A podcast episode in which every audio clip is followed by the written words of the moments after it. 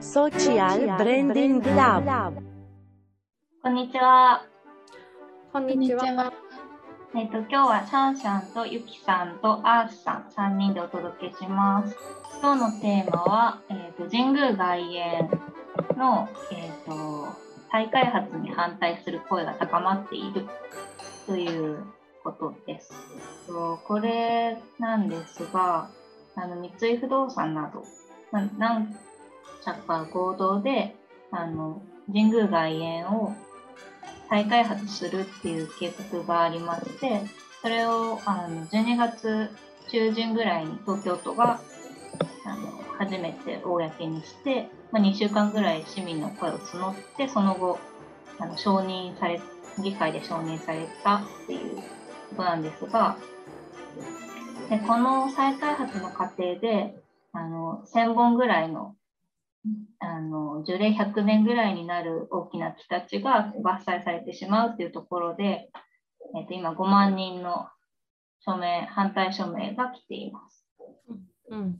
でこの、えっと一応その都も12月中旬ぐらいにあの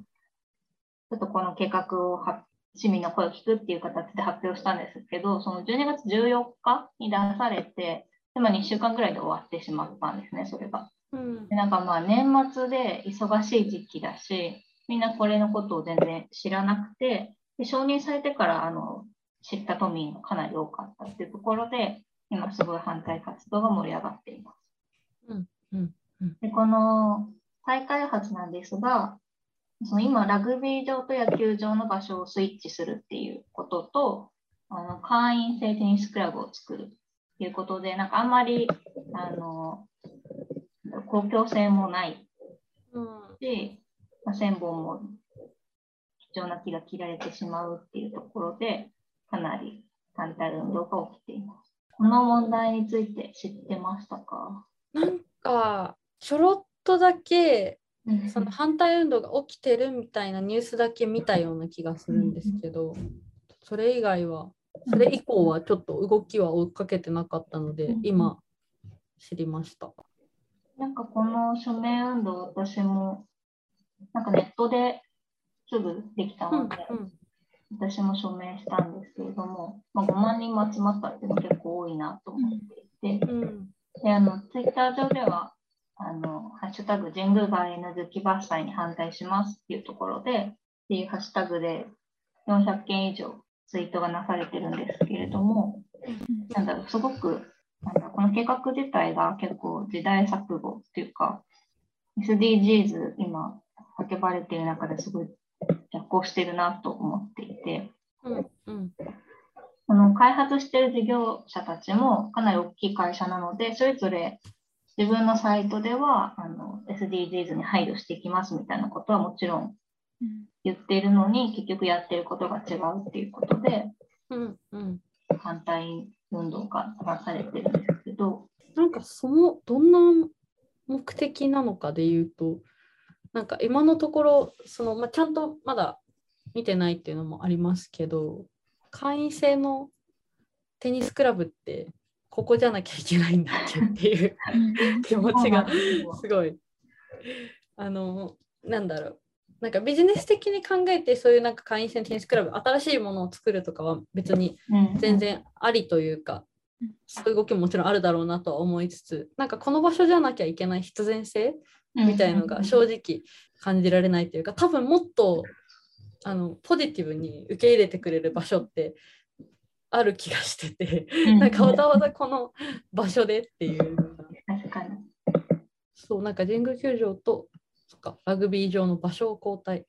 なんで？っていう。はい老朽化っていうふうになってるんですけど、まあ、それもどうなんだろうみたいな話があって。うんうんえ場所なんか老朽化してるとしたら、その場所でそれぞれ。この場所でやればいいじゃんみたいなのもあるし、ね SDGs のためみたいな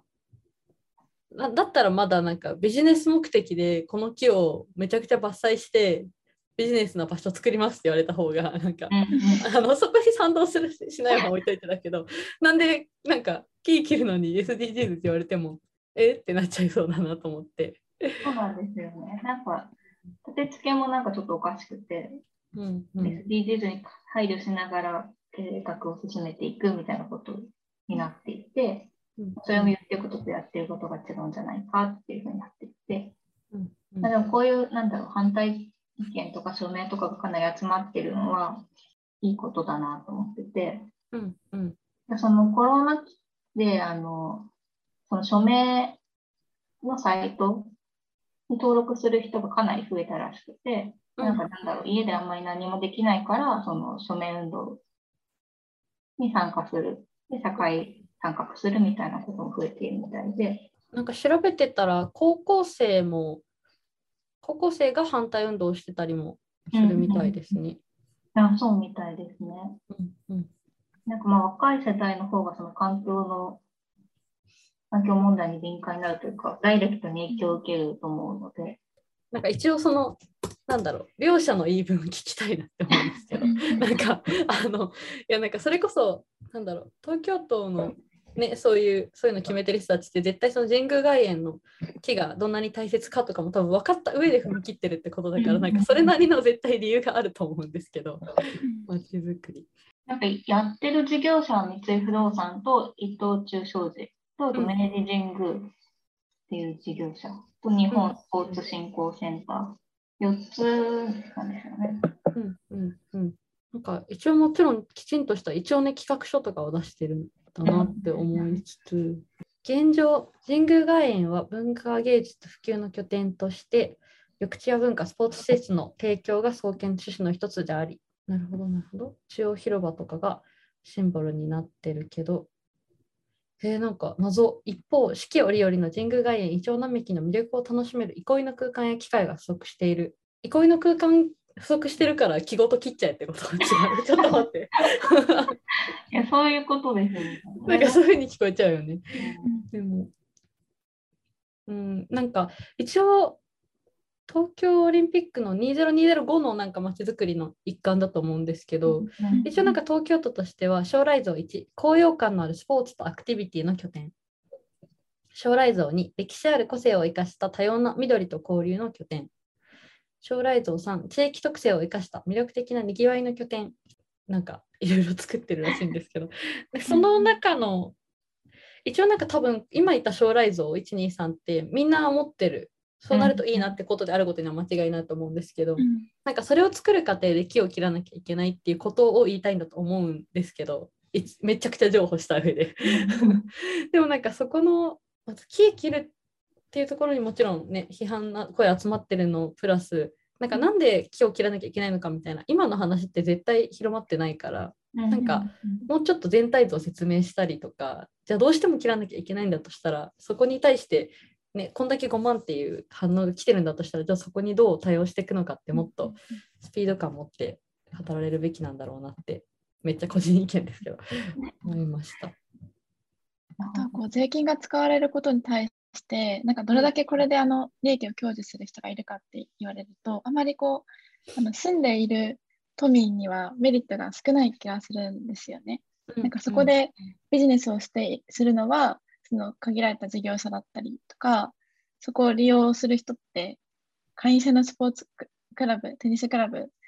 の人なのか、お散歩する人なのかって言われると、なんかもっともっとお金をかけて改善してほしいことって他にたくさんあったりとか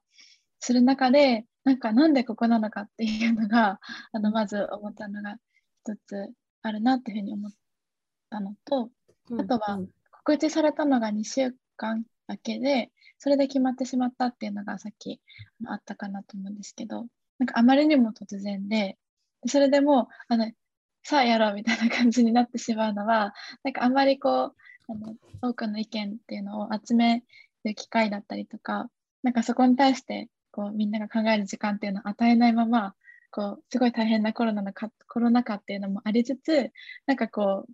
推し進められてしまうみたいなところが、うん。結構あの批判される理由なのかなっていうふうに思いました。うん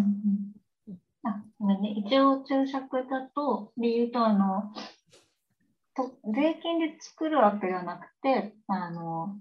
都がそれをなんだろう、今まで規制がかけられていたところだから、承認するかしないかみたいな話で、なんか承認されちゃったっていうことなんだけど、なるほど、そこは例えば税金で何か建物を新しくするとか、そういうのとはまた別に、それをあのまた事業用に土を使いますよみたいな話ですうんうね。ん、あ、そうです、そうです。あありがとうございます。はい、すいません、ちょっと長くなっちゃったんですが、神宮外苑再開発にえっと批判が高まっているっていう話でした。じゃあ、ごきげんよう。ごきげんよう。